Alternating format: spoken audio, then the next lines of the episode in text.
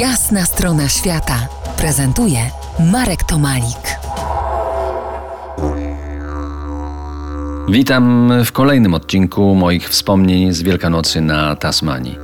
Tak, to było dokładnie 30 lat temu, ale tamto piękno tak mocno utrwaliło się w mojej głowie, że niemal w detalach mogę je właśnie tutaj przed Wami odtwarzać.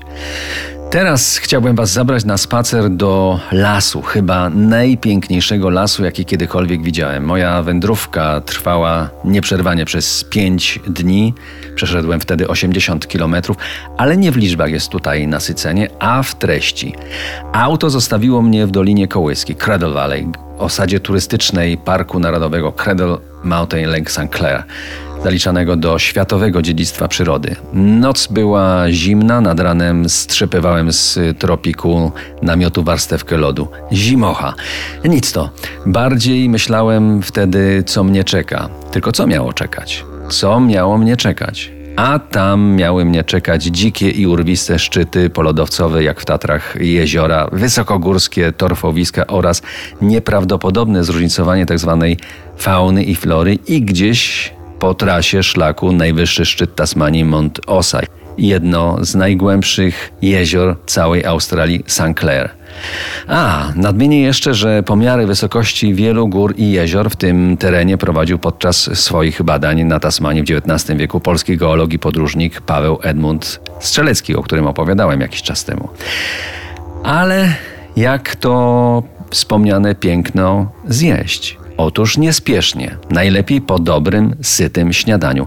Na plecach miałem spakowany dom z kuchnią i spiżarką i tak ruszyłem przed siebie szlakiem na południe, na kilkudniowy trekking. Najpierw w osłoniętym terenie po rozległych równinach stąpałem po bagniskach i torfowiskach, gdzie grunt uginał się jak miękki materac.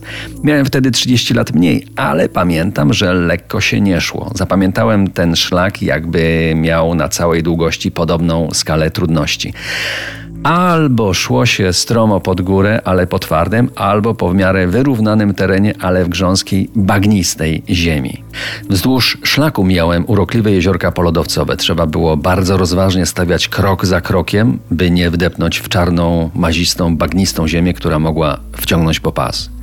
Co kilka godzin marszu mijałem drewniane chatki. Każda z nich miała swoją nazwę, ale nie miała strażnika ani właściciela. Gospodarzem był każdy przybysz, którego obowiązywała prosta zasada. Zostaw to miejsce takim, jakim je zastałeś. Jak wyglądał nocleg w takiej chatce, a działo się, opowiem za kilkanaście minut. Zostańcie z nami po jasnej stronie świata. To jest jasna strona świata w RMS Classic.